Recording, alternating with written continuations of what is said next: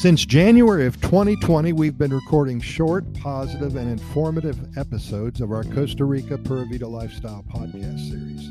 This episode represents number 1299. And we know you're very busy with your own lives, everybody is. So we decided to keep our podcast episodes abbreviated, running from as short as 90 seconds to perhaps 8 minutes at the most. That way, you can fit in a few episodes before you start your day and when you break for lunch, and then a couple right before you lay your head on the pillow for a deservedly good night's sleep.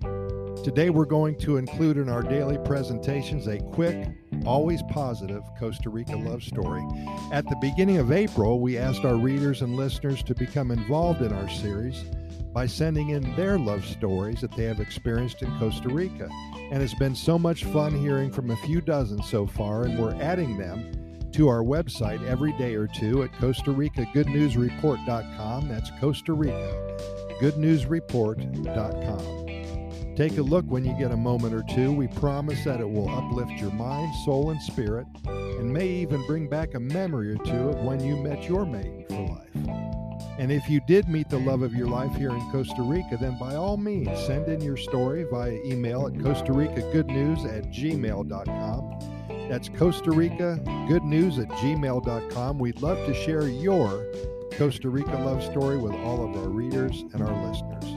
With that in mind, here's a quick love story to get you going in a positive light. Camila and Trent making music together forever. That's what it's all about here in Costa Rica for them, for this wonderful couple. Trent is from Cleveland, Ohio. He's played guitar and sang ever since he was 11 years old. He played for his church choir. His mom and dad were musicians as well, and he was driven to carry on the family talents. Right out of college in 2015, he didn't want to start working so quickly after his graduation, so he booked a trip to Costa Rica. And soon he found some Facebook groups that steered him towards some opportunities to play in some churches around the Central Valley. He had been studying Spanish for a few years in college, so he knew enough to be dangerous. He could sing in Spanish, and first at his first performance, Camila was his piano accompanist. And wow, did they play well together! After a thousand songs now, and almost seven years later, they're still performing and making music at the local churches. They're having fun and enjoying life. They're married now and just gave birth to a soon to be drummer. Little Juan with his drumsticks will join the session soon.